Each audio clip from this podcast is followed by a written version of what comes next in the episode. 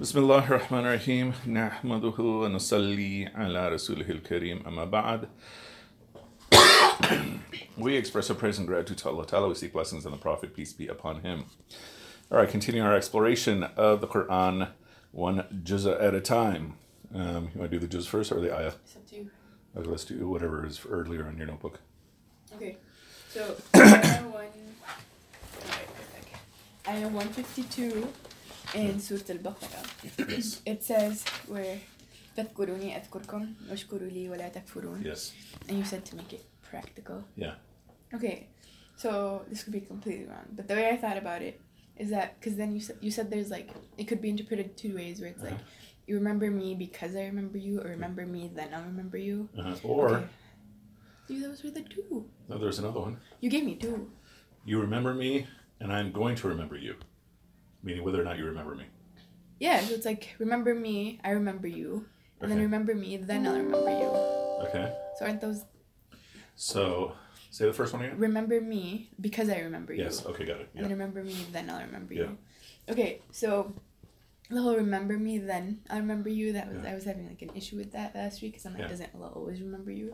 Yeah. Okay, so and, okay, so my way that I thought about it Mhm. was that if you so when Allah says, I will remember you, Yeah. he's, okay, he's not saying like, oh, I'll judge you or something. Like, Uh-huh. he's saying, I will remember you. So that gives you a sense of like, like he's taking care of you. Yes. So, and you say, so if it's like, if you remember him, then Allah will take care of you because by remembering him, you're doing what he's telling you to do. Yes. Good. So, Nice. yeah, so that way he's taking care of you. Yeah. Just like we have the narration that if you if you mention Allah in a sitting, He has mentioned you in a much more noble sitting, right? And so good.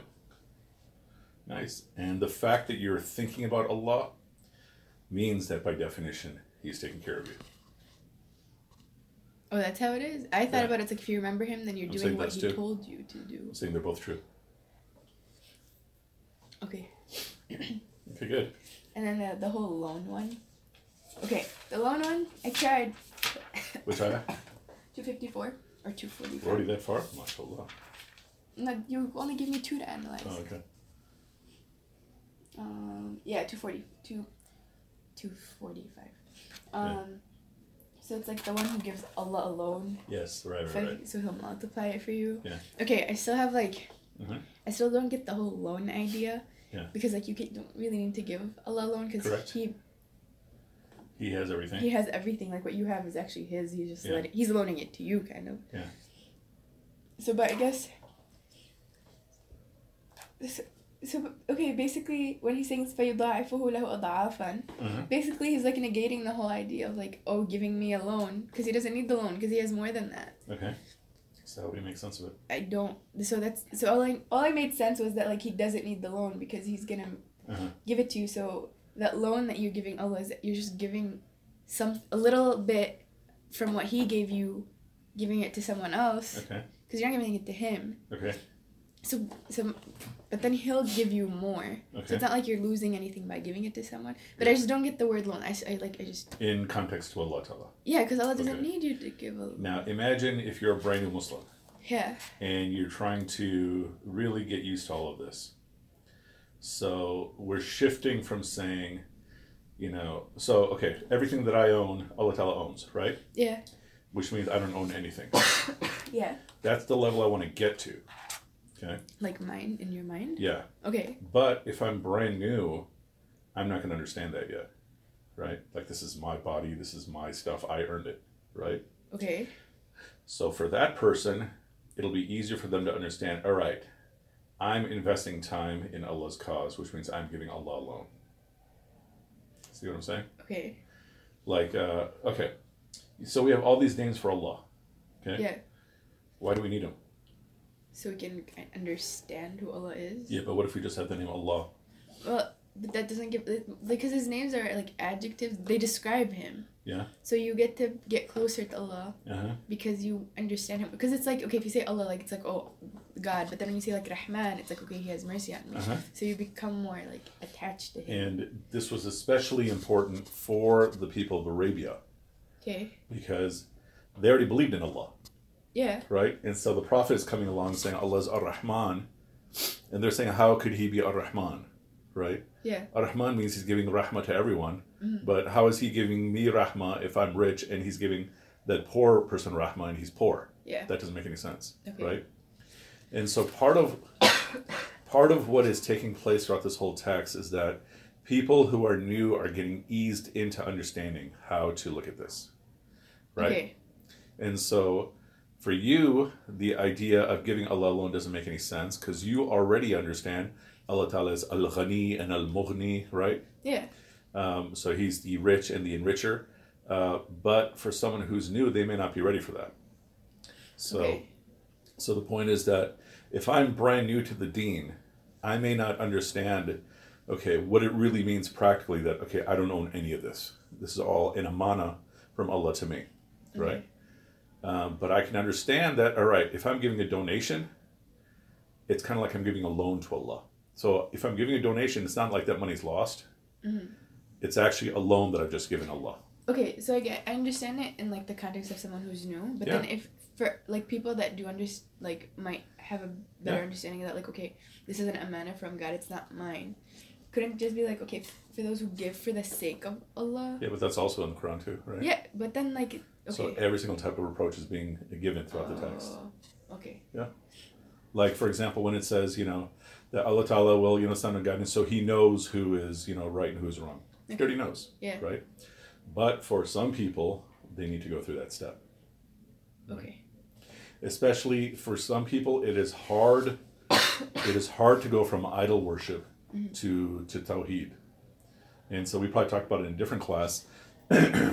some people can go right into tawheed. Mm-hmm. Other people's too hard. So what you do is, instead of praying to this idol for wealth, pray to Al Ghani. Okay. So now you're changing the name of the god.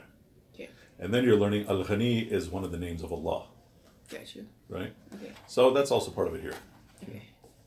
But you know, a way to another way to think about this is, yeah, Allah Ta'ala possesses everything, but the way He set it up, He's giving you this, and how like so He's giving you your rizq for your whole life. Yeah. So what are you gonna do with your rizq? Okay, some of it I'm gonna spend on food, some of it I'm gonna do on this, some of it I'm gonna give to Allah. But Allah Ta'ala is only gonna take it as a loan, which means He's gonna pay you back. Okay. See what I'm saying? So like, does it? So I guess the way he says it, it's like give me a loan, but I actually have much more to give. So yeah. Like, I don't know. So you so it's like I've given you this. You know, like you know, when you're playing Monopoly or something. yeah. You've been given this amount of money. So in this dunya, you've been given this amount of money. Yeah. Okay, how much of it are you going to give to Allah? And however much you give to Allah, He's going to pay back much more. Okay. So he makes it. So I guess he's even when he's trying to explain it in a way where it's like okay like something where it's even when he's trying to explain it to someone who's new he's still making it clear where it's like he's still rich because yeah. he can multiply it for you. Yeah. Okay. Got you. Okay. So that was the two ayahs that you gave me. So we okay. can move to juzat 3 okay. So juzat 3 okay. So ayah 256 not 255 bima. Well that was weird. Okay, that of nowhere. You good? 255? Wait, was that your computer or your phone? My computer. Oh, okay. No, I skipped the kursi. Ayatul Or ayat kursi. You're familiar with it. You've heard of it, you've heard it before. Yeah. Is there something that you want to tell me about it? Are you sure? yeah. That's, uh, well, Ayatul Kursi is basically the central ayah of the whole Quran. Okay. Yeah, as long as you know that. Okay. Yeah. Okay, so ayah 256. Yes. So basically it's saying, um, like, ومن يؤمن بالله فقد استمسك بالعروة الوثقى لا انفصام لها. Nice and slow. This is Quran. Yeah. Oh, um, one second. Wait, يؤمن بال uh, وم- Yes. ويؤمن بالله فقد استمسك بالعروة الوثقى لا انفصام لها. That is in the middle of the ayah. So Yeah. just. Okay. Um, so it says لا لا انفصام لها. So basically it's saying that you can't break it. But yeah. then there's so many people that do believe in Allah, but then you see them like go yeah. astray. So would... so basically, what we're saying is that okay, Allah Ta'ala has given you a handhold. Yeah. Okay. He's not going to let it go, but you might. Right. So he's not going to let you go. But it says "lan Leha. Like he's yeah. saying that the thing won't. Yeah. He's not saying, "Oh, I won't let go." He's saying it won't break. It like the the, the hand on its own. Yeah, but you might try to break it. Yeah. But if you believe, why would you try to break it? That's the weird thing. There are people who do that. right? That if you develop iman, then in theory, you know, you have entered a different co- uh, consciousness, Okay. right? And you're not going to try to go back. Yeah. But you might have someone who just makes all the prayers, and then they they give up, and they break off. They may never. It's possible that they never had iman in the first place. Okay, so that's. But what if like you like you did? Yeah. So so it would be like if you've developed iman, if Yeah. you've developed, real iman, then it's kind of like, and you want to go back t- from that. It's basically like a twenty year old who understands the world who wants to go back to how a ten year old looks at the world.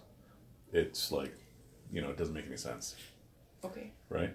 So Allah won't let go, basically. Right. You could. But you could let go. You could try to break it off. Okay. Yeah. Um, and then two fifty seven. Uh, no, it's not two fifty seven. Uh, I wrote two fifty seven, but it doesn't look like it, so I'm just gonna skip to two fifty nine. Okay.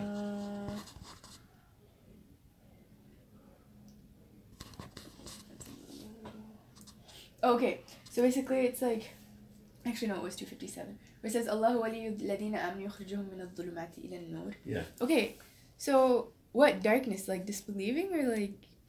So dhulum in the Quran often means oppression. Right? So dhulum is darkness. Yeah. Nur is light. Yeah. Um, but uh, nur is often guidance. Dhulum is misguidance. But we make it practical. Dhulum is usually oppression, primarily against yourself oppression against yourself. Yeah, meaning. Primarily, so it could mean that you're being oppressed someone else. but like, think about it this way. Let's say, I do something wrong to you. Okay, Okay. But then I have to pay you back in the day of judgment, yeah, which means I'm the one who's a loser. okay, Because if I've if I've hurt you, that literally means I've immediately just given you some of my good deeds. okay, So it's actually oppression against myself. okay. You, does it make sense? So, Give an example of how you would hurt someone. Uh, in dunya, it's oppression against someone else. But in the big picture, it's actually oppression against yourself. Okay, but then if you're a believer yeah. and then you oppressed yourself by oppressing someone in the world, yeah. then why would Allah take that oppression away from you? Because you wronged someone. Okay, keep going. Where does it say he'll take that oppression away from you? Yeah. So what we're saying is that as I'm developing iman, yeah. I'm shifting away from oppression. In dunya. in dunya. So it's like he'll prevent you from doing something in dunya that's going to cause you oppression in the afterlife. Yeah. Okay. So what does that mean essentially? It's making your conduct more and more upright.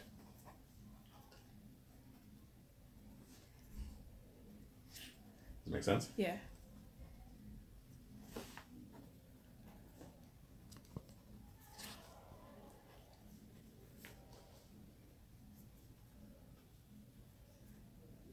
Okay, almost done. Take your time. Okay. IF 259. um, okay, so why did the prophets all have like miracles? Like, I know we have miracles, Yeah. but like, why did they have like. Why did they have like. You know, for example, that guy who was like, "Oh, how long was I asleep?" and he was like, "Oh, you were asleep for like a hundred years." Yeah. So it's like, why why did they get miracles, but why don't we get them? Uh-huh. And I know some people still disbelieve with those miracles. Yeah. But it's like you know, like they got them, so shouldn't wouldn't it be fair for us to get them too? Well, a couple ways to think about this. Um, think about the things that we. Uh, so when you're talking about miracles, you're talking about you're talking about anomalies, Right. that? meaning something that doesn't happen, something that happens out of the ordinary. Yeah, like the moon splitting. Yeah, exactly. And so, so what we have is what is the answer in Sunday school? Uh-huh. Al Quran. Yeah, Yeah. that one. Okay, that's what I'm, that's why I put in quotes. We have miracles, Yeah. which we do. We have like the Quran, which is an amazing miracle. But like uh-huh. Is it? it is no, no. I believe that. I It do. is? I, Do it, ya? it, it is, and I believe it. But do you know, but it's like okay. What okay? So here's the thing with the Quran. Once you like, you have to read it and understand it, and it takes time until you're like, oh, whoa, you know. Yeah. Because sometimes you know some people when they D- don't. Does that actually happen? You go whoa whoa. Not yet, but hopefully soon, inshallah. No, but like you know, okay. Anyway, my thing is But you know, like for for people, you know, when the moon splits, it's not like okay, you have to sit there and think about it. You go whoa Yeah. right away. Mm-hmm. When the sea splits, Yeah. you're like whoa right away. When you sleep for a hundred Yeah. years and you wake up and you're like still alive, you go whoa right away. Like it's it's really quick, but now it's like you have to think about it. So think about the era that we live in. What would have to happen for people to start believing? I mean, if the moon splits, it'd just be like, that's you know, that's that's something. I don't think it, I think it'll be the same effect. That if the moon split, then I think for a lot of people it'd be like, yeah, this is hocus pocus, right? But I mean, isn't that one of the signs of Al Masih Dajjal? He's going to make people die and then bring him back to life. Is it? I didn't know that. Yeah. I know he had one eye. That's all I know. That's he all everybody knows. Yeah, yeah. and he like makes he like picks tells you to go to hell, but you actually go to heaven. He shows you like a window to hell, And he- and it's actually heaven, and he shows you like a window to heaven, but it's actually hell. yeah, so they always tell you pick hell. Yeah. So if you're watching television, which is a window, and you're seeing hell, just keep watching that because that's paradise, apparently. Yeah. Basically. So, so the point is that, I mean, the bottom line, the answer is okay. Allah knows best. Yeah. But in terms of my own reflection, uh, I think that it's sort of saying that in terms of social evolution that we're in, um, that uh, a lot of those things will no longer have their effect. For minor situations, they'll have the effect. So, I have one student who who is, has been having faith struggles, and then she is saying to Allah, "Oh Allah, you know, if you're there, make me get into a car accident." Okay. Okay. And she says that while she's at school. She forgets that she says that, and then literally as she's driving home, she's driving normally, gets into a car accident. And suddenly she remembers her dua. And for her, that was a sign. okay? Yeah. And it lasted as a sign for her for about two weeks. Okay? Oh. So she needed another sign. Her father gets super ill. Okay, he gets diagnosed with cancer. Okay. And so then she's deciding, well, I don't know if I'm going to pray anymore. I've given up. You know, my prayers never get answered. And I keep convincing her, just pray. You got nothing to lose, right? Okay. So after a lot of discussions, finally she decides, okay, I'll pray. Okay, I have a question about Yeah. that. Okay, the whole prayer thing, because you say like, oh, you have nothing to lose, which you don't have nothing to lose. But like when someone's praying to this, to like to Allah, and he's like the like the deity that's supposed to Deity. deity. Okay, my bad. I grew up in Syria. Okay, You did? three years. I still Oh. have, okay. Um, de, de, deity. Deity. deity. Okay, so basically, you know, like you're told that like he will help you with everything, and then like if you don't get your du'as answered, you kind of sort of feel like they're not like. Do you get what I'm saying? So it's That's like if you exactly what she was going through. Yeah. yeah, so it's just like it's it's not as easy as oh, just to pray. You don't have anything to lose because when you're talking to someone, you feel like you're being ignored or not So, cared for. you so don't want. what I was telling her was exactly that. That you say to Allah, Ya Allah, you know where I am in my faith, right? Yeah. You know I'm struggling, okay, and you know, give me anything, okay.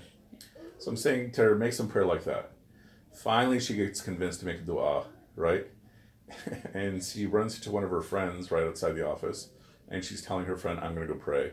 And then she gets a text message finding out her dad is okay. Okay.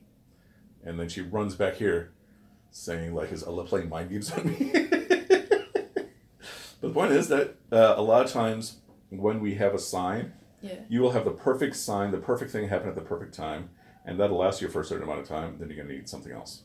So what's the thing that keeps you concrete? So the Quran is a perpetual sign.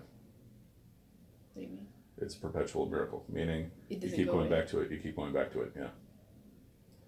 Which requires me then to shift my thinking then. Okay, but that dude that you said that used to drink at work every day and then he Yeah. would go home Yeah. and like that's why he believed like that was a sign. But Yeah. like did that wear off? I don't know. I haven't talked to him in know, 10 years. Yeah. So like what if it didn't? And He got his sign. He He did, but I think in most people's cases, the sign only lasts so long because we are forgetful. Okay. Um. Two. One second.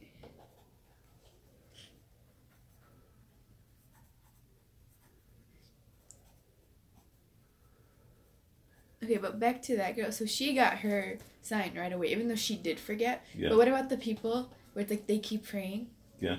But they're not getting answered. So, so the bigger issue becomes like, what answer do I need? Okay. Yeah. And if I'm not going to accept the answers that are already there, you know, that's where it gets hard. Okay. So if I'm not going to accept all the miraculous things that are around me, like for example, okay, there, I mean, there's like, how do you explain birth? You can explain the cause and effect, Yeah. But then how do you explain the fact that every single person in the world in history has had their own consciousness? There's no scientific explanation yet, at least, for consciousness. Okay. I mean, that's an open miracle right before us, right? Um, and then on top of that, look at things like Salah. How is Salah preserved? There's no book, right? in hadith? Okay, did, were you taught? You know, here's here's Bukhari, and here's no, you weren't taught that way, right? No. The the way everyone's being taught Salah is you learn from someone who learns from someone who learns from someone who learns from someone, going all the way back to the Prophet peace be upon him. Okay. and then that's how it's that's how it's transmitted all over the world. Then you go in Hajj and you see everybody prays almost exactly the same way, even though, like even with Quran, you can say that where we have hufaz, right? You have to spend all this time memorizing it. Okay, the common believer is learning how to pray, and yet everybody prays the same way. That's another open miracle. Second? Yeah. Okay. Okay, continuing. All right. So, so the point is that um, just this, these are just my own reflections on the question. That um, that Allah Taala, I mean that miracles do not have the same type of effect that they had in the past. And I don't know how much effect they had in the past. Okay. Right. Your iman should not be resting on miracles. Okay, but then there goes the ayah after that, where Dun, like dun, dun. where Prophet Ibrahim says like he tells God he wants a sign. Yeah. And then Allah asks him why do you not believe? And he said no no I do, but just so my heart is at ease. Uh-huh. So the Prophet even asked for a miracle. Uh-huh. So that's so a miracle to establish your iman is different than a miracle to satisfy your heart. Okay. Okay. So yeah, so he is seeking satisfaction of the heart, and so like you know when I was saying, your your your iman should not be based on miracles, Yeah. but miracles can definitely reinforce your iman. Okay. That part's fine. I mean, a miracle we might often think of a miracle as you know something violating science, but also think about a miracle as a perfect thing happening at the perfect time. Yeah. and that's probably happened to you many times. Like the absolute perfect thing happened at the perfect time, almost you know super coincidence. Okay. How do you respond to okay? How do you respond or how like okay, when people other people keep talking about the miracles they're getting, Yeah. and like you feel like you're not getting any, or like people will be like, I made dua for this, and then like two minutes later it happened. Like one girl was Yeah. like, spring Maghrib, and then it made like dua to go to Hajj, and the next like I went to have dinner with my family. They're like, oh, we're going to Hajj by the way. So alhamdulillah. Yeah. So I'm like, okay, but just like they're Yeah. getting all this like reinforcement and all these like aha moments. Maybe that's what they need to sustain their iman. So you have this person who sees the prophet peace be upon him in the dream. Okay. You have this other person who's never seen the prophet in a dream, who has the higher iman. The one who saw the prophet. Uh-uh. You know But- that? Be- didn't because it's like oh when you have the like the prophet will come to you when you have love for him so when you have love for Okay, the I mean- So one way, if you want to see him, is you know if you have that much love and desire for the prophet peace be upon him, but he may come to you for whatever other reasons. I have I've had non-Muslim students who've seen the prophet peace be upon him I thought you said you need to want to see him to see him Yeah, I'm saying if you want to see him, yeah then you have to want to really badly. so That's he what can I'm come see you even if you're not thinking like Yeah, of course. oh no no okay that changes my answer Yeah, so because we've we've turned it into like a sign of honor gotcha when you see the prophet in your dream, peace be upon him. He could be doing da'wah to you. Yeah. Or he could be, um, you know, trying to give you some protection. does he ever like get upset with you I don't know. Probably, maybe. okay Yeah. So my point is that uh, then you might feel um, like there's something wrong with you if other people had the prophet in their dream, because be upon him, but you haven't. But for your iman, maybe you didn't need the prophet in your dream, but these other people did, okay so they're getting so they need it to like confirm or like, possibly. possibly Yeah. but what if you're having like let's say I don't want to say doubt because like you know I'm but like Yeah. you're having this like weakness of faith Yeah. like you still believe in stuff but you just like get this Yeah. low um but it's just like okay but you're not getting anything to reaffirm or like confirm you know you're looking for it Uh-huh. and you're not like Yeah. so, So, where is it so uh, I still go with the view that it's there. You just haven't seen it in front of you, or you haven't allowed yourself to look. Right. So I have another person who's going through some very serious personal problems, okay right? And like she's stuck in this situation, this legal situation, legal Yeah. okay and her soon-to-be ex-husband is not helping her at all. He should be helping her, right? and and she keeps saying, you know, what did I do to make Allah upset at me and stuff like that. And I kept saying to her, okay, well, look at the people who've landed in your life to help you. Okay, you know, and obviously I was tooting my own horn, but these other people landed in her life out of nowhere to help her. Okay. And I was saying, if you look at these high, not me, but these other high powered people who've landed in your life, uh, it sounds to me like Allah Ta'ala is helping you, Okay. right? And she's like, yeah, yeah, yeah, but, you know, she was still upset. And so she's upset not because Allah Ta'ala is not helping her, just because she just wants to get out of her situation, Okay. right? And so the point is, a lot of times we have to see what's in front of us. That's why I start every student with a gratitude assignment, right? Yeah. Because that's one of the whole foundations you have to develop. Okay. You know, I have another student who is who is struggling through med school, uh, but the way he got into med school was a complete hundred percent lucky break. Because Okay. you know he t- he took this program that helped him get into med school, but he messed up in the program. He still got his interview, and he still somehow got in. And the administration even says we never had a case like this. Somehow he got in, right? Okay.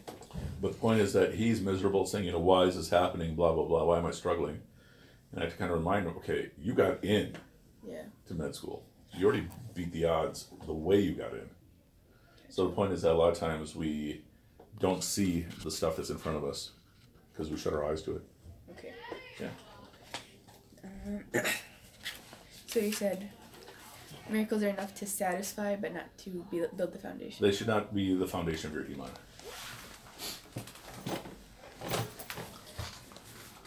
Because even think of the Quraysh, they had the Quran and the Prophet peace on in front of them, and they still wanted signs.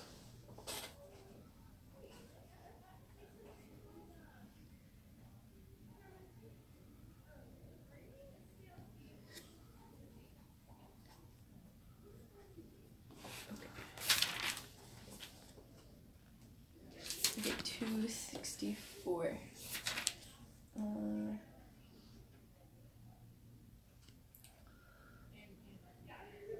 okay. Uh,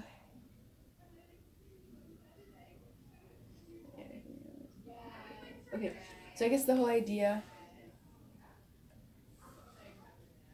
The okay, والله لا يهدي القوم الكافرين. Yeah. Okay, I, the whole idea—it's like predestination, free will. What? Because it's like there's people like, so it's like why like can't you? He could guide them or give them something to bring them back. Well, what is this qawm? What kind of qawm? Kafirin, Which means what? they disbelieve. They rejected. So they've already rejected, so Allah Ta'ala's Okay, but like for example, Umar al-Khattab rejected at first, but then Allah, you, you could say like Allah brought him. Sure, and so it could be the dua of the Prophet, peace on was answered, that, you know, give me one of the Umars. Okay. Right.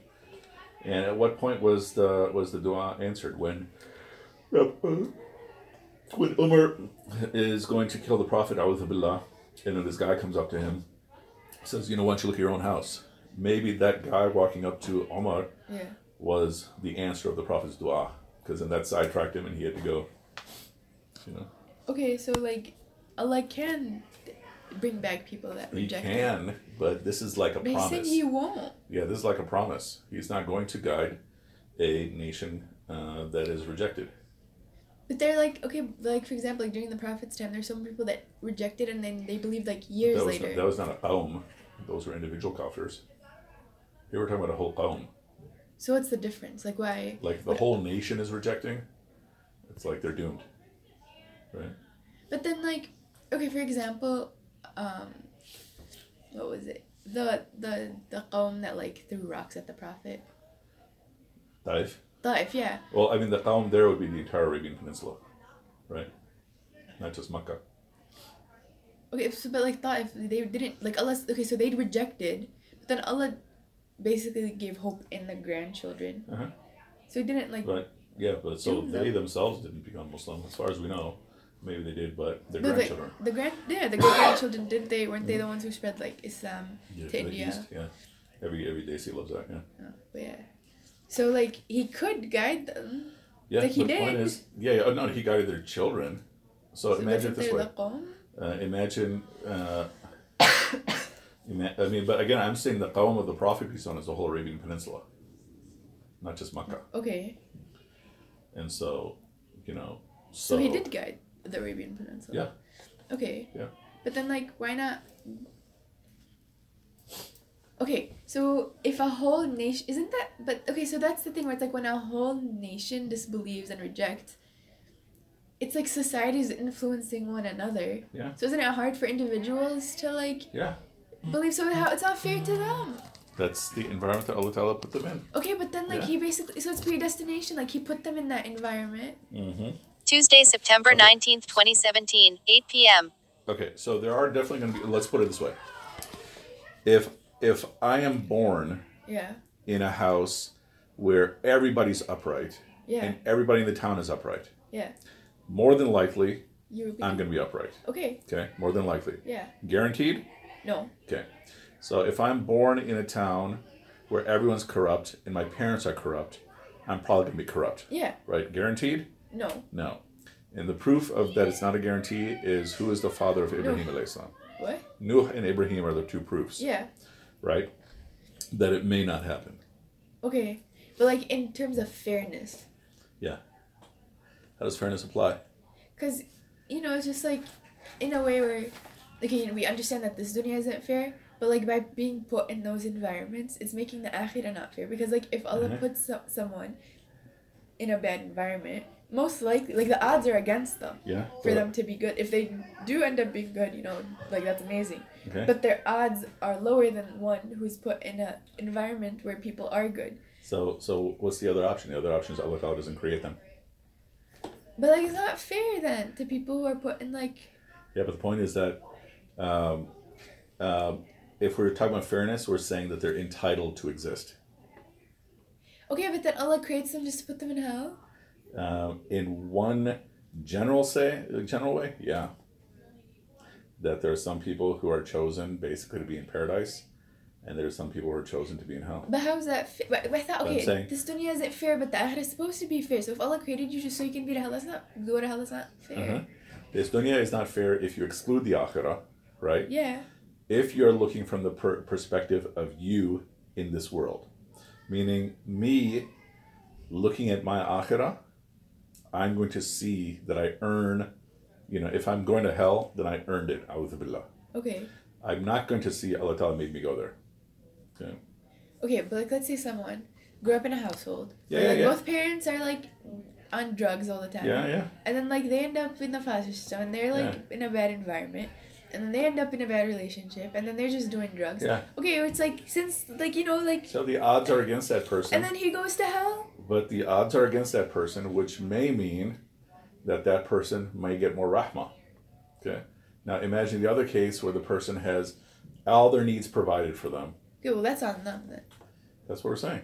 But I mean, it's still they're still going to be judged fairly. So the person who's had the difficult situation with minimal access access to guidance is going to be judged very differently than the person who has open access, right? Okay, but then that person, let's say that dies because he overdosed, but that's because he grew up that way. Yeah, that person's going to be treated fairly. But like, they, it's not like he did anything good for Allah to show him mercy. But at the same time, he wasn't Right, shown. but but the point being that okay, uh, if it's possible that that person never received guidance, then it would not be fair for that person to go to hell. so you don't have to be a believer then to go to heaven. Allah knows best, right? I mean, if you have a non-Muslim who's fifty years old and then they get killed, it'd be odd if they go to hell. But Allah knows best, right? If you get genocided, Yeah. um, I mean, it seems to me like those people might go to paradise. But if you're best. Muslim or non-Muslim. I'm saying anybody, Muslim or non-Muslim, Yeah. right? Because you were like oppressed in this Yeah. dunya, so shouldn't you be not oppressed in the akhirah? Inshallah. At least hopefully they can get a paradise that's like Orland Park or something. Yeah, Burr Ridge, Burge. Willowbrook. Bougie Burge. But you see the point? The point being that, okay, the example you're giving of someone who's in an environment of entire kufr, Yeah. if it's possible that they went through their whole life without receiving any guidance, how can they go to hell? Allah Ta'ala says in the Quran that He's not going to punish people who have not uh, received a messenger. So what was the purpose of their existence then? That's what's the purpose of any of our existence. That's, you know, Allah chose us to exist. Like, why do I exist? What's the point of my existence? I don't know. You have a, you have a, like you have a reason. So like What's my reason? I don't know to help our us. Maybe that's does. what that's what it is now, but twenty years ago it wasn't that. See what I'm saying? Okay. So the point is that I have just as much or just as little reason for existence as someone who's saving the world, or someone who's destroying the world, or someone who, from a dunya perspective, is irrelevant. Okay. Every single one of us has the same amount of purpose for existence, and that is that Allah Ta'ala made us exist. But how? Like, like ibn Aziz's purpose is like way higher than like everyone, basically. Sure, um, They're- and that his effect is way higher, his benefit is way higher. But why did Allah Ta'ala create him? Because he just chose to. And he could have given him a sickness and then he died. So, are you saying that there is no predestination then? I'm saying that there is predestination, but um, the point is that uh, when you are making your choices, you are making your choices. And Allah Ta'ala put a whole bunch of things around you that will either support you or not. And the more you put yourself in case in environments where they will support you, Allah Ta'ala is going to give you even more support. But okay, because you said okay, we make choices, sure, but then like if Allah predestined like Umar ibn Aziz to like do what he did, that means He created him with a higher purpose because He knew the effect He was gonna have, because He made him for that purpose. Okay, So going. predestination. So some people have a higher purpose than others. Okay, okay, no, you're you're. Uh, let's let's. Uh, I think we're confusing the language we're using here. Uh, Umar ibn, uh, ibn Abdul Aziz did a lot more beneficial things. Yeah. Yeah. Okay. And then you have somebody who is from the city of Chicago, goes through life. Um, no one ever knows them, Okay. and then they die. yeah. Okay. But what I'm saying is that the worth of Umar ibn Abdulaziz's life is the same as the worth of this person's life. Infinity. Okay. This person's life is also worth infinity. Okay. And chances are Umar ibn Abdulaziz on the other side is going to be way higher than this person. Yeah. But this person is not irrelevant. Yeah. I'm not saying he's irrelevant. Yeah, that's saying, what I'm saying. But, I'm saying these, what you're touching on are some of the cold realities of life. And some of the cold realities of life is that if we look from the pre- uh, predestination perspective, there are some people who are basically destined to go to hell. There are some people who are is it made to because fill up Allah hell. chose for them to go to hell, Yes. or because From your perspective, it's because Allah chose them. to go to hell? Yeah. How But what feel? happens to his rahmah? Yeah. And there's some people. For, uh, uh, uh, his rahmah is not eternal for everybody, right? But you, you okay, no, no, I know Allah can do whatever He wants. Yeah, yeah. But like, he's not saying he's all merciful. But why? Okay, like if He loves His people, Yeah. why would He create them just so they can go to hell? Yeah, uh, so that uh, it, those people become inspirations for the ones he really loves. But that means He's paradise. favoring people over people. But like He He created the people that are destined to be to hell. So it's just like the So, so some people in history argue that because of Allah's rahmah, one of two things has to happen. Either those people, everyone eventually goes to paradise, okay. or they and hell cease to exist. Okay. That's just such a sad existence. Like Yeah. you, you're created and then you cease to exist. Yeah. But like it's not because you not did even- that to yourself. Allah destined you. But if you don't, if you don't exist anymore, then it's not like you're gonna feel pain for not existing. You know, it's like a tree that doesn't exist anymore. Yeah, these are some of the cold realities of the whole situation. Right? But what practical value does that have? But if Allah created people just Yeah. to go to hell, then why do we always say like don't give up on it? You can't give up on someone. Because that's you don't know who those people are. And just like we said, you're the one who's oppressing yourself. Yeah. when you're helping someone, you're also the primary beneficiary. If I if I help someone, Yeah. Who's the primary beneficiary in the big picture? So if I'm helping you, the primary benefit is actually going to me, Okay. right? In the akhirah. Yeah. Okay. Yeah, but uh, you just have to remove the idea that Allah is all merciful, Why? because He's not saying He's all merciful. He's also al mudil. But you're the one who like taught us like okay, you're the one who took out that mentality. It's like oh like Allah punishes you, Allah punishes you, and put that idea that Allah's merciful in our heads. But Yeah. now you're taking it back out. No, no, no. I'm not taking it back out. I'm taking it. Uh, I'm telling you to look at Allah Ta'ala's relationship with you as rahmah. But if you want to look at everyone else's life, you can't. You can't decide rahmah for for everyone else's life. Because You might see someone who who lives in a palace Yeah. and has every luxury given to them, and they're basically on the path to go to hell because Allah Ta'ala made their life so easy that they're going to reject reject Allah, just like Bani Israel. Right. Okay. But for you, Yeah. you have to look at the, the world as rahmah. It's going back down to the point of perspective and subjectivity. Give it time, give it time. What else? Um, two sixty eight. Yes. Okay, how does sh- shaitan threaten us with poverty? Mhm. Like, what kind of poverty? You basically don't give us money, you're gonna go broke. Or, oh, that kind. or you gotta you gotta work or you gotta pray. Oh, you better work because you don't wanna you don't wanna lose your job. Oh, so he's telling you that if you give, you'll be poor. It's not like, oh, if you follow him, you'll be poor. Correct. Yeah. Oh, okay, Yeah, yeah, he's not saying here follow me and you'll be poor. No. Okay, He's saying basically he wants you to fear poverty. got you. But do you see that's part of his strategy? It's not just you're going to be poor.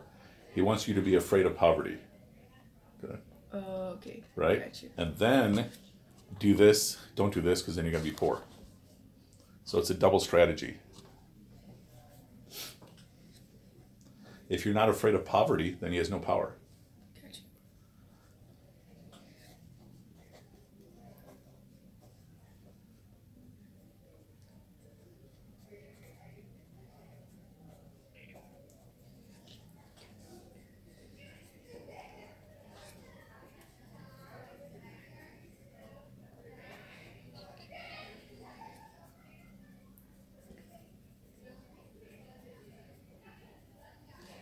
Okay, 269. 269, yes. Uh, predestination. yeah. That one's directly predestination. Oh my God, so it? Mm-hmm.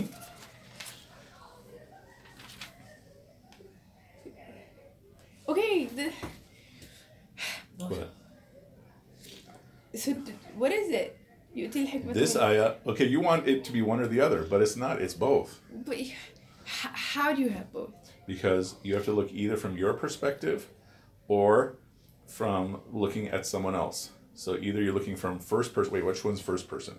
First person is you're talking about yourself, right? I, I, go Yeah. with cereal. So first person versus second person, you're talking to someone else. Third person, you're talking about someone else. From the first person, meaning I or me or we, yeah.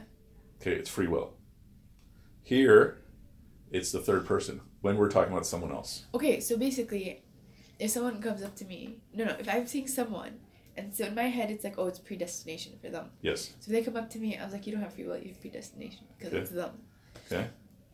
Okay, but then in their mind, they're first person, Yeah. so it is free will. For them, yes. But but I'm telling them that no, you're predestined. Why would you tell them that? Because they're third person. Okay, from your perspective. Okay, so in my okay, so basically in your perspective, Yes. I'm predestination. Yes. Okay, but Yeah. you tell me that I have free will. I'm telling you to think of yourself as having free will. So are you lying to me? No. So do I have predestined? So am I predestined or free will? From your perspective, you have free will. But you're telling me I have free will. Yeah. But to you, I have predestination. Yeah. Not a contradiction. But it, it okay, you're like, oh, she's predestined. But then you're telling me to Okay. act as if I have free so, will. so think about it this way. Let's say you have a teacher yeah. And he gives like this gratitude assignment. Oh my god. And let's say, let's say hypothetically that the student doesn't do it. Yeah. And so, from my perspective as the teacher, I can think, okay, that student has free will, they're choosing not to do it. Or from my perspective as a teacher, I can say, okay, Allah Ta'ala made it for me that, okay, this person doesn't do it. Okay. So that makes it easy for me not to be upset, right? Because Allah Ta'ala, from so my just perspective, basically, so you could just be satisfied, basically. So you don't like drive yourself crazy. and so you don't drive yourself, you don't drive yourself crazy with frustration, and you don't drive yourself crazy with with arrogance, right? Like, okay, suppose uh, different scenario. I am giving the student a gratitude assignment, and the student does it, and it does wonderful things for them. Okay. I could start becoming really arrogant. Haha, I guided this person. So, predestination, an important point of predestination is to keep me from getting too arrogant or too frustrated. So pre thinking about other people that they have predestination is for you, not for them. Correct. Okay. Oh man, it seems like you almost got it. Almost. Mashallah. Almost. Um. Thinking. Okay. let's see.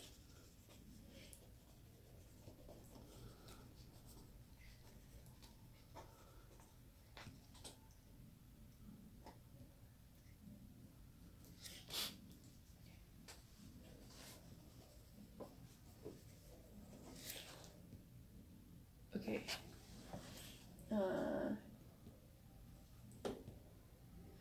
286. The end of the surah already? Mashallah. But I have two questions. Okay. Okay. Um. Actually, let's start with the, the second one. So okay, so there's so okay, there's so many different interpretations of La yukallifullahu nafsan illa wus'aha. What does it actually mean? Because I've heard multiple ones. What are some of the ones you've heard? I've heard where it's like Allah will not give you a burden that you cannot hold, Correct. and then I heard another one where it's like if you if you do not fulfill your potential that Allah gave you, then you're gonna get punished for that. Really? Yeah. Uh, I always wonder about that, but I don't know. Uh, see if you can find a source for that. A source for that? Yeah. Not your Sunday school teacher or your full time No, no, it was a lecture online. I wonder about that, but I don't know if I have any text to support that. Okay, so and I could it- be completely wrong here. Okay. Yeah. So it's It's definitely the first one. Okay. Maybe the other ones, but it's definitely the first one. That he doesn't give you any struggle you can't handle. Okay, can you explain um suicide then? Think of suicide uh, two ways. The suicide that we usually think of Yeah. is somebody who has succumbed to depression. Okay. Like this person has had uh, liver cancer Yeah. and then it kills them. This other person has had depression and it killed them. I'm saying they're not of sound mind. So they should have a janazah and everything for them. Yeah. The suicide that we're saying that's haram is someone who has complete sound mind, sound heart, and then they kill themselves. But like okay, for like for like depression where it's like they couldn't bear it anymore. Yeah. That they like ended their life. Yeah. So isn't that something that they cannot handle? That's what I'm saying. So but then that Ah, okay. If a sickness is going to take your life, Yeah. that that's not what's included here, right? Because I'm saying that's the same as someone who has leukemia and it kills them, Yeah. right? If the sickness or whatever it is is going to take your life, then that's done. But isn't okay um, like but isn't depression usually caused by like a hardship or something that happened? Not necessarily. No, I think depression is. triggers. I think uh, it's all this stuff is in there, but I think depression is when the one that we're talking about is more physiological than everything else. Oh, okay. Yeah.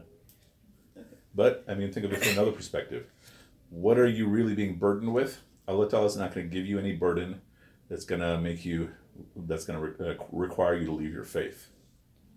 Okay, so for the people that that you like you told me one time where someone became an like you said Yeah. that everyone who like every atheist or someone that was had a belief and then they became an Yeah. atheist, oh like you said all one hundred percent of them had like something hard Yeah, like a broken heart like a broken heart or like someone Yeah. close to them passed away and they turned so isn't that something where they couldn't bear it? They chose it. They chose, but they didn't have to. I'm saying, they the they made a choice to to then leave the deen, right? Um, and many of those people came back eventually, right? They just needed some some rahmah. Okay. Yeah. Okay, and then it's basically in the middle of the ayah it says like in the dua it says um ربنا ولا تحمل علينا إصرا كما حملته Yeah. على الذين من قبلنا. Okay, so I looked up إصرا and, and it, the definition was burden. Yeah. So how did so Allah did burden people? Bani Israel. But they it's because they did that to themselves, Yeah. right? So we're saying even if I do wrong, you know, please don't, you know, give me too much difficulty. So you're asking to test you? Yeah. Don't make the test too hard. Like the test of the people before. So you can ask for not to test you. Or yeah, make the test easy. Like you know, because you know that the example I think we might have talked about in one of the other classes, the guy who gets sick Yeah.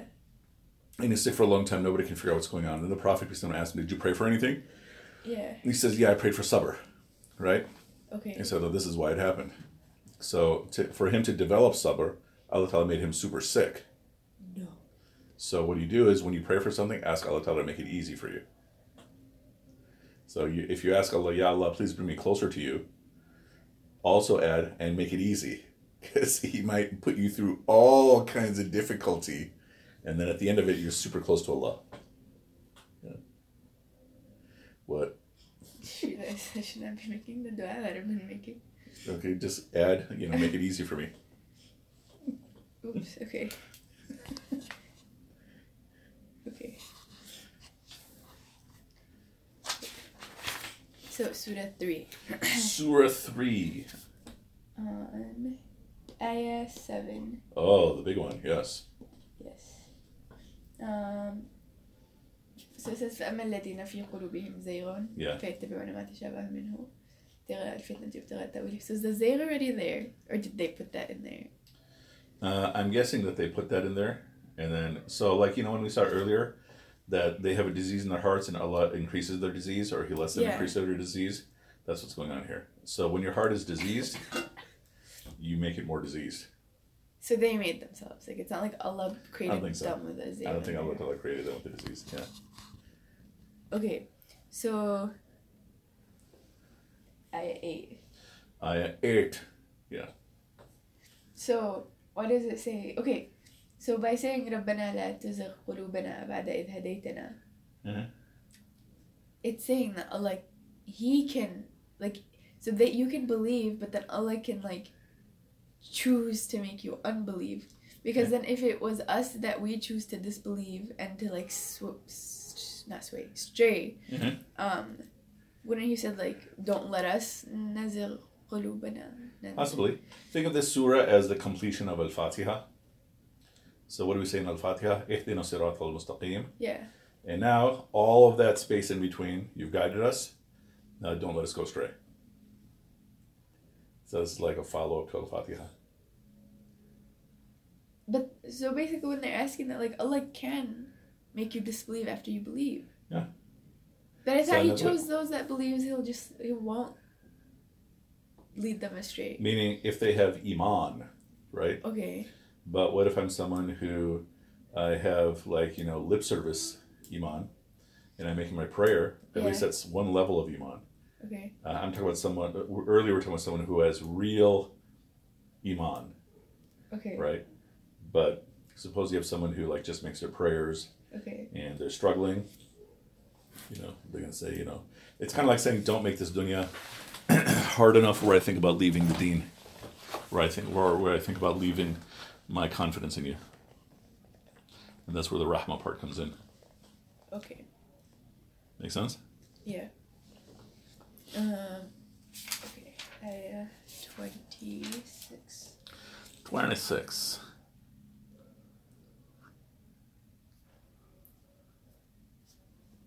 Okay. So. For Ayah twenty six, is it basically? This looks like predestination. Yeah. Uh-huh. I see a pattern in my question. Yeah. So here, oh, what's your question? Um, for this one, is it?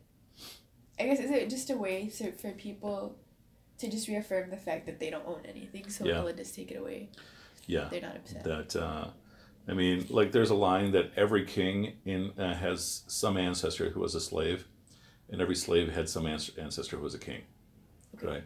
So if you go through the generations of your whole family, you can have high wealth and you can have times of super low wealth, and Allah Ta'ala gives Okay. and takes. Yeah. So a way to think about this is that if Allah Ta'ala gives me poverty and gives someone else wealth, that is His will. If Allah Ta'ala gives me wealth and gives someone else poverty, that is His will. Yeah. And so if Allah Ta'ala humbles me, you know, He's muthil.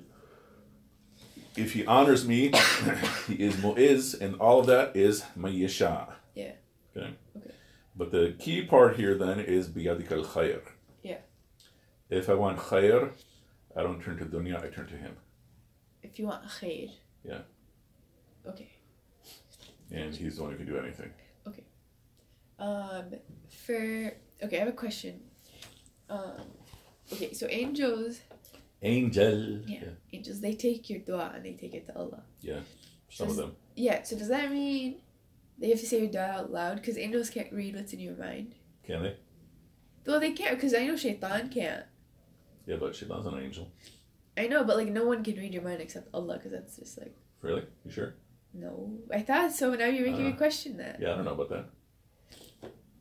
Angels but- can't hear your thoughts. No, but no, but basically, like Adam taught the angels, he wouldn't have to teach them if he, they could just read his mind. yeah, but maybe they didn't know how at the time. Now they do. Dun dun dun. No, I mean, so yeah, Adam alayhi salam. Angels did not have knowledge uh, except as what Allah taught them, right? Okay. And and so uh, so the point is that it doesn't mean that they couldn't like understand his mind, his thinking. Because like if I make a silent dua, will the angels carry that, or do I have to say it out loud for them to carry? Oh, you're talking about you saying it out loud. I thought you were talking about do the angels say it out loud? That's why I was no, I'm confused. Like, saying me. Like if I make No. dua, do I have to say it out loud for the angels to take it to. Allah? that would be more proof. Why you don't? Wait, no, I don't have to. No, I mean, it's good if you say it out loud because that's even like more reinforcement. But then angels can't read what's in your mind. And I'm saying I don't know if they can't. Right. But just in case they can't, should you say it out loud? Sure, but I'm saying many times have I not fully, you know, stated the dua and it seemed like it was answered. That's what they would say about Omar, right? His dua would be answered before he even lifted his arms. I didn't know that. Yeah. Okay. So I think they can hear your thoughts. Aha. So is it that they Don't they re- their thoughts or Allah like? Do they record everything? Yeah. And what happens when you have a bad thought, you turn into a good thought? Don't you get rewarded? I thought if you had a bad thought but you don't do it. That oh, also. okay, wait, yeah. Yeah. Uh-huh. But is it because the angels are recording it, or is it because Allah knew that, so He recorded Okay, well, it those are two separate things. Allah knew that, but the angels are recording it. So So, but okay, if if Allah knows and sees everything, why does He need the angels to He record? doesn't stuff need the for him? angels. That's how he set up the system, right? He set up the system so it's all these angels that are doing everything. Okay. So, so I guess for 20, ayah 29. So it's like, وَإِن تَخْفُوا مَا فِي صُدُورِكُمْ أَوْ تُبْدُوهُ يَعْلَمُهُ اللَّهُ وَيَعْلَمُ مَا فِي السَّمَاوَاتِ وَمَا فِي الْأَرْضِ Mm-hmm. Okay, so I know for this he's talking about like believing and disbelieving. Okay, my question regarding that, so it's like if you have something that's bothering you in your heart or you want something, Allah knows it without you like saying it. Yes. Okay. And so um, you can feel bad about it in your heart, Yeah.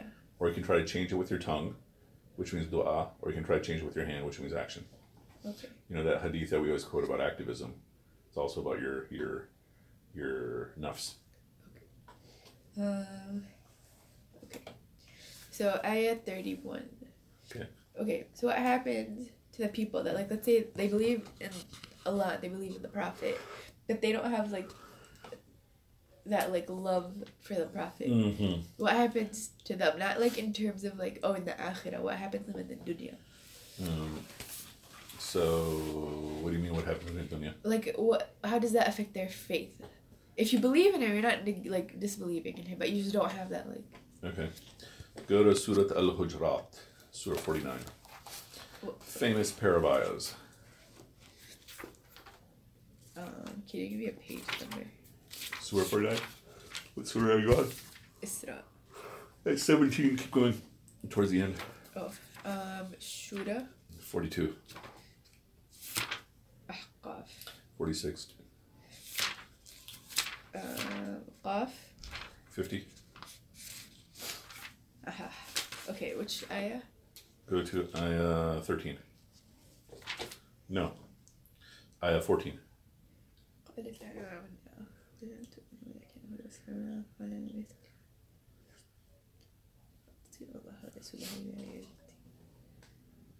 Okay. Okay. So he's saying if you like obey the prophet, You will not be you will not be deprived of anything. Okay. deprived.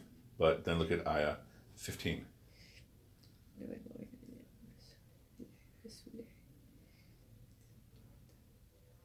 Okay. So, but nowhere does it say love for the prophet. Right, right. But what we're talking about here is that you understand there's levels, right? Yeah. There's a level of Islam, there's a level of Iman. Okay. Okay, so let's go back to our ayah. So it's kind of like the same thing. Can I be a Muslim and not have love for the Prophet, peace be upon him? Yeah. Yeah.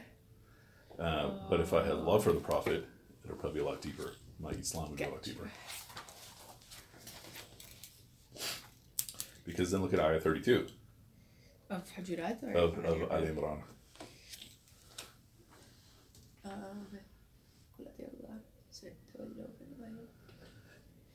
So we have three levels. Yeah. Uh, 31 is the level of love. Ayah 32 is lower than that, which is the level of obedience. And the second half of Ayah 32, which is even lower than obedience, is to turn away. See what we're saying? Yeah. So, yeah, Ayah 32 is answering the question what if you don't have love, then you should still have obedience. Most of our Sunday schools are actually, in full time Islam schools, are actually teaching obedience. They're not teaching love. Okay. So what what like what happens with your faith when you have love versus like obedience? I think um, that's obvious, right? If you have love for the Prophet, peace be upon him, then you want to be with him, you want to think about him, you want to be like him. If you have obedience, and you're also going to obey. Yeah. But if you have obedience, then, okay, I have to do X, Y, Z, that's what I'll do, Okay. right? But if you have love, then you want to be close to the Prophet, peace be upon him. And you want to like whatever he likes, and you want to be near him. Okay, ayah thirty six. 36. Um so Oh, yeah. okay, ayah thirty six. So it says um when Maryam's mom says like, Oh, Uh-huh. I, I gave birth to a girl, not Yeah. a boy, and a girl's not like a boy. Could you like can you explain that? Yeah, yeah, totally. How do you how do you read it? Okay, the way I see it, where it's like, okay, she can't, oh, like she cannot serve you the way a man can. Uh-huh. And then what is she told? Okay. The boy is not like the girl. Yeah, The boy is not like the girl. yeah, and I know. Meaning, no boy is like this girl. Wait, what? This is uh, ma'rifa, right? This is al ذكر al-untha. وليس الذكر كالأنثى. Yeah. So the man is not like the girl. Yeah. So this is specific. it doesn't mean men are li- not like women. It means no boy is like this girl. No, it says the the Yeah, boy. but I mean, this is how the this is the the rhetoric. If it was just without the al, then it would say, yeah, boys are not like girls. وليس. No, but you can't say وليس الذكر. Yeah, it doesn't work very well, right? Yeah, grammatically it doesn't work. Yeah, but I'm saying, I mean, you'd have to throw in like a, another pronoun or something. But the point being that the the meaning that's taken from this, she's saying, okay, she wanted to, uh, she's giving to Allah whatever's in her womb, Yeah. which means she wants to have a, a boy Yeah. who's going to become a priest. Yeah. Okay. Then she has a girl, and she's thinking, huh? Yeah. Isn't that what it is? Yeah. And then she's told, okay, no boy is like this girl. من وضعت قدر بين وضعها حتى والله عنه وضعت وضعت Who named her Maryam? What? Who named her Maryam? Samaytuha Maryam. Yeah. Who named her Maryam? من وضعت قدر بين نيسان. Did the mother name her Maryam? Or did Allah name her Maryam? Well, it sounds like the mother did. Sounds like Allah did. No, because it okay. Wallahu a'lamu bima wada'at. Because it's still talking about. Because Yeah. like in the Quran, you'll see times where Allah's talking about Himself in Yes. first person. Yeah. But here it's not first person. Yeah. But like, her mother is talking as if she's in first person. Okay. Okay. So you'd assume وإني سميتها because she's still because it's not saying okay والله أعلم Okay. والله أعلم بما وضعت. Okay. Okay. So Allah knows. So you're saying like, oh, Allah knows what she Yeah. she put, but then the only person that was talking in first person here was Yeah. her mother. Okay. But now it's possible that Allah's talking in first person. Okay. Okay. And then it's going back to her talking in first person. This is where it gets really fun. Meaning, okay, the question is who named her Maryam? Right? don't know, I guess. So it could be that she named her Maryam, and then she's saying, okay, I seek refuge for her. In you. Right? That's how it sounds like. Yeah. Or Allah Ta'ala is saying, okay, I've named her Maryam. And then she is responding by saying, What inni u'iduha bika. But how do Yeah. you know? You don't. That's part of the fun of all this. That's where it gets so fun. Right? You're not wrong if you're saying this that uh, um, that you know Umm Maryam is saying all this. Right? Yeah. But the key point for our purposes is that a common understanding of, you know, the boy is not like the girl or man is not like the woman is basically saying no man is like this woman. But it's but he says that man. Yeah. He's not saying no man, he's saying Yeah, yeah, yeah, right, the right. Man but that's, is not that's like the girl. style speaking. The man is not like the girl. Yeah. Okay. Right. That's what it if you read this in English out loud, what we're saying in the meaning of it is no man any man you could name is not like this girl. But who decides how to interpret it? This is this is uh, uh this I don't know who this is coming from. It may even be coming from the Prophet peace be upon him, but I think it's supported by, you know, what we learn about her. Is there any man? There isn't, but like so basically like is this okay? What I'm saying is that Yeah, you're saying how do we know? Because like okay we know obviously because after all of that we know that Yeah. okay there was no man like the woman Yeah, but like at that time when she was just a baby Yeah. it's you're saying so it's like predestination so it's like yeah, and it's very much like predestination. Why? Because of the dua of her mother. Right. This is where the predestination conversation starts getting more fun. Okay. If okay, isn't there a special power for the prayer of a parent for the child? okay but Noah made dua for his son Okay. Yeah. Well, I don't know if we saw him make dua for his son, except like when it was too late, right? okay You know, but here it's while the baby's still in the womb. okay but okay but in ayah 37 it says فَتَقَبَّلَهَا رَبُّهَا Yeah. so it sounds like okay she's the one who named her Okay, fine. and then he accepts her Yeah. Except who? Maryam or or Umm Maryam? Isn't it Mariam? It's Maryam. Yeah. yeah Keep going. So I understand your question. So basically, she named her because she's telling because it's like he's she's telling him like, oh, I Okay. named her, and then he's like, okay, I accept her. Okay. Uh, or you could read that Allah Ta'ala is accepting her in response to the dua that she made before. Right. Yeah, this is where it gets yummy and fun.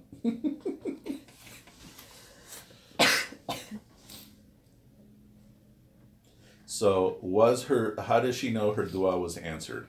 The dua that she's going to give whatever's in her womb to Allah. Because Right he there. accepts تقبلها. Yeah. No, but it sounds like oh, like the way again the way that people say where it's like oh that to like he, it's like oh I, I had a girl, and the girl is and the boy is not like the girl. Uh-huh. Then I was like fine like I accept her.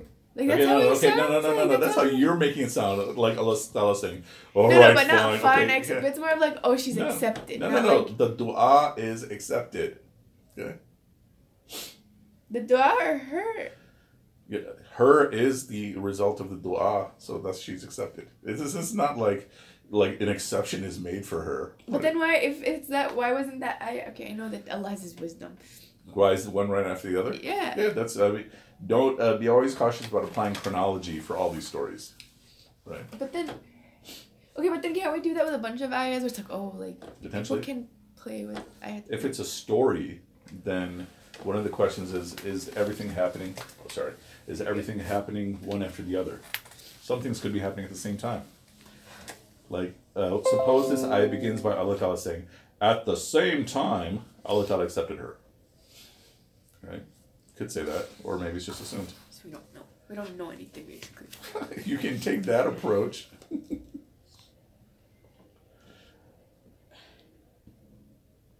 what else? I don't know. Just like the dhakar one. How can you say no man? Like, how do you That's, I mean, that's, that? that's that's how I was taught it, right? You know, by bearded men. You know, there's bearded men that cause problems too. Yeah, there are those uh, men too. Some of those have been my teachers too. Yeah. Okay. I'm gonna circle it. I might come back to it later. That's fine. Go ask your parents to see how they understand No. okay. Sure, This, is how you taught in Syria, where you're like, oh, are you sad because you have a girl? And oh, in the Quran it says, you know, Yeah. man's not like a girl. Yeah. They use it every time someone like gets, or it was usually me who gets Yeah. upset when someone gets upset that they ha- are having a girl. Like, why are you upset? And in the Quran it says, you know, like Allah says a man is not like a girl. Uh-huh. Ah, okay. okay. What okay. else? So I have forty one. Forty-one. So, um, okay. So why? What's the wisdom behind not talking to people? Okay, so the interesting thing here is that with Zachariah you see the same thing, and then later with Maryam you see the same thing. Zachariah sees Maryam, Yeah. and then he goes to the mihrab and he prays for a son. Okay, so he's praying for the son. Yeah. Okay, you see that right? It's like two ayahs ago, Yeah. and then, and then he's told, "Okay, you're gonna have a son." And then he says, "Well, how can this happen?" Which is not, you know, it's impossible. It's like, okay, this doesn't fit the sunnah of Allah. But then why would he make dua for something and then be surprised? Yeah. So the point being that he's making dua because Allah, can, Allah Ta'ala can do anything, Okay. but he's still asking, how is it going to happen, Okay. right? And so the same thing with Maryam. Maryam is told she's going to have a son, She never asked for one though. right? But she's told she's going to have a son, Okay. and then she she she says, "How I've never been with a man," meaning she's not saying, you know, you know, how can this possibly happen? You know, it's it's impossible. Just like logic. She's saying in terms of the sunnah of Allah, Yeah. uh, I don't understand. And Okay. ultimately, it's Allah Ta'ala can do whatever He wills. Okay. So what does the not talking for three days have to do? Yeah, that I don't know. That was my question. Though. Oh, sorry, sorry, sorry, sorry. Okay, yeah. I don't know. I don't know why it's specifically not talking. There's probably some wisdom there. That, but I'm asking you for the wisdom. Yeah, I don't know the answer to that question. Sorry. Your bearded teachers didn't teach you that part. they did. My bearded teachers did not teach me that part correct. Ayah 74. Okay. Okay, let me go over there. Oh, you look like you're ready with a question for this one. Yes, ma'am. Okay, I 74. There it is. Predestination. I don't get it. What? Like. Isn't this 100% true? But it just sounds so exclusive. Isn't it? what is the, one of the titles we give to the Prophet? No, but it's like Bismillah ar-Rahman Yeah. Alhamdulillah Rabbil Alameen. Yeah. So, you know, it's like you Rabbil yeah, Alameen yeah. and Rahman Rahim. Uh-huh. So, isn't he supposed to be Rahim to all his uh-huh. Alameen? He's Rahman to all Alameen, but not necessarily Rahim. If someone is in hell, are they getting Rahma? No. Well, they might be getting Rahma because hell could be even worse. Okay, but. Okay, no. What? Because when your brain is boiling, you can't be Yeah, like, oh, know. I could have it worse. Yeah. Fair enough. But like, but like, okay, if they like put themselves there, okay, then that's on them. uh-huh. But like, But again, but like, you're looking at everybody else, and ultimately, what is going to get any of us into paradise is Rahma. okay, so when Allah created His people before, like He put them on the earth, you know, weren't there like souls chilling somewhere, like upstairs? Possibly, yeah. Okay, was He like, okay, you're gonna get her. you're gonna get her. you're gonna get Rahmah, you're not, you're not, you're not. Was it like that? Maybe. But like, okay, Mo- you said Allah's fair.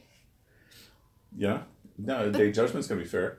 But, or the day of judgment, from your perspective, the day of judgment is to be day of What if. I was like picked to be not like And you're going to still see the day of judgment as fair, okay? There's no fairness in like being predetermined to go to hell. right?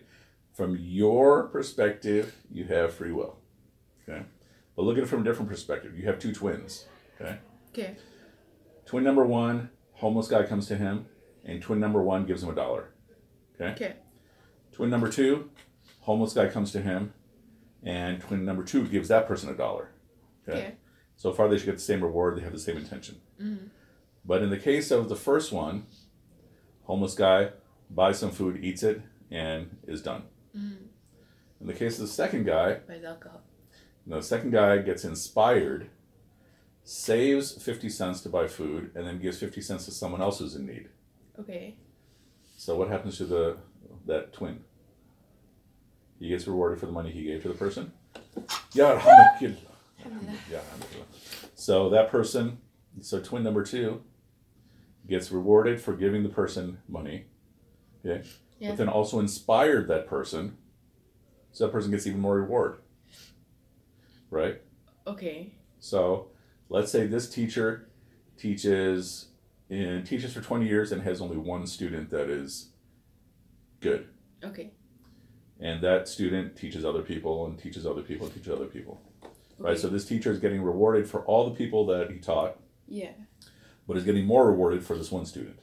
Okay? Then you have another teacher who's been rewarded for who's been teaching for like two years Yeah. and teaches 60 students. All of them are fantastic students. And then they all teach other people, then they all teach other people. But how is And that's how the Rahma works. One of the ways the Rahma works. so the person that put in more effort No, is gonna get less reward Not than the person necessarily. because the outcome? because the, the first two twins, I'm saying everything's the same, but Allah Ta'ala willed that from the second person, that they would inspire more, inspire more, inspire more, even though they didn't do anything differently. Right? So it's predestination. Predestination is so much of it. Predestination is the result of your actions. But what if let's say I had a twin? Yeah. And then like she okay, I was like the twin that just gave the dollar and then the person like got Yeah, it you, you, would, you would always, I knew you'd pick like the, the worst scenario for yourself, but yeah, go ahead. Okay, so like okay, she gives a dollar or he. And actually no she because identical would make you know, to try to even things out. Yeah. Okay. And she gave so it's like how is it like she's getting the same we put in the same effort. Yeah. But because Al- what like so do you know what I'm saying? Like Allah chose for her. Yes. But like how is that fair? It says this, it's fair if you're get, it's unfair if you're getting gypped. I'm getting what? If you're getting, if you're not getting your full credit. She's getting more credit. Yeah. So she could be like a, many levels of Jannah because of that one action. Yeah. But we both did the same thing. Yeah, but that's not Okay. unfair. It's unfair if Allah Ta'ala does not give you what you earn. So, you know, people tell you, oh, don't look at the outcome, look at the effort. So we should look at the outcome. Yeah, why not? Everyone tells you, oh, you don't need to look at outcome. Yeah, okay, who cares about those people? Yeah. Oh, so you do look at your the outcome. You do look at the outcome, but as an indicator or something to be conscious of, but not it's not defining your niyyah. So, example, I have have I told you my MSA stories? No. Okay, first year of MSA, not here, but when I was a student, I put signs up on literally every single bulletin board, Okay. okay, of every building, Okay. okay, and we even had student activities day, like fifty people signed up, okay, Okay.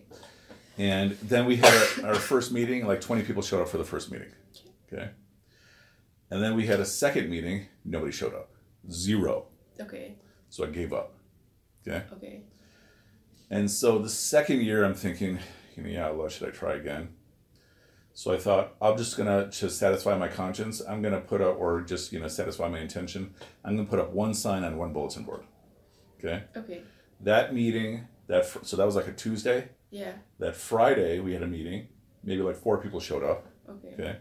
Of those four people, one person later became Muslim. Oh, they were non-Muslim. Yeah. Okay. Yeah. My my MSA was mostly non-Muslim. Okay. Yeah, I So- must have had good food then. We had no food either. Yeah. Should. Yeah, yeah. So so in that meeting, one person later became Muslim, Okay. and later probably brought in about five or six other people into Islam. Because of your one's side. Well, I mean, what I'm saying is that the first year I put in so much effort. okay. Do I get rewarded for that? Inshallah. But you get more eff- more reward for that one sign that you put up because there's Yeah, more outcome. that's predestination, right? And so that's you know like were you there for my for Jummah last Friday? No, I work on Fridays. Oh, mashallah. So, so this, uh, uh, I gave the story of this guy who called me up who wanted me to do his wedding. Okay. Okay. And the story was basically that, or no, no, no, no. The the bride called me up, wanted me to do the wedding, Okay. and the sto- the reason they wanted me to do the wedding, I don't know, I had no idea who these people were, um, was that uh, her groom was a convert, Okay. and he attended one of my lectures that I guess convinced him to become Muslim. Okay. And what's funny is I remember the lecture. Yeah. I gave a basic lecture and I left unhappy because I didn't get any food. Right? I just left without getting food and I was unhappy the entire way home. Okay? Not realizing that Allah Ta'ala put hidayah into someone's heart. Okay? And that's totally predestination. And the part that scared me is how many times have I given a talk that I thought I did a great job and it turned people away. right? But the point is that that's predestination. And that's a big part of how the whole system works. So then, how do you respond to it? You become grateful for what you have. Okay. Yeah. All right. Anything else? I'm still gonna circle. Sounds good. Okay, do I have any assignments for next week? Now You got to explore more the practical results of free will and predestination. I'm coming to you so you can explain it to Yeah, me. and I'm coming back to you to help you. Okay, you have to give me an ayah. Give you an eye. Okay, let's go back to that one eye. يختص برحمته Uh, where'd it go? Yes. How is that fair? Or no, let's change it. Let's say that ayah is fair. you, You're saying it's fair. Yeah, I'm saying let's say it's fair. But- so you have to explain to me how it's fair. But if I'm telling if I don't, ag- again, I don't say that I don't agree because it's bad. Yeah, yeah. You can't say you don't agree. You have to If I'm explain saying to me I how don't it's fair. get how it's fair. That's what you have a whole week to work on. No, no, but if I'm saying I don't get how it's fair, you're telling me You that you have have- to pretend like it is. I mean, if Yeah. I'm not convinced, And so you're gonna try to figure out how to convince yourself that it is fair. you want me to. Con- Yeah. Mm-hmm. Yeah, I like, I like these these dramatic pauses that you do. You want me to And then how is it yeah. but how am I supposed to think that it's fair for someone to be predetermined to go to hell? you have to figure it out. La la la la la. You have the answer, don't you? I've already given you the answer in this discussion. Yeah. Okay, let me write this down. Yeah, I 74 assigned for next week. Okay, sounds good. All right. سبحانك اللهم وبحمدك نشهد أن لا إله إلا أنت نستغفرك ونتوب إليك وآخر دعوانا أن الحمد لله رب العالمين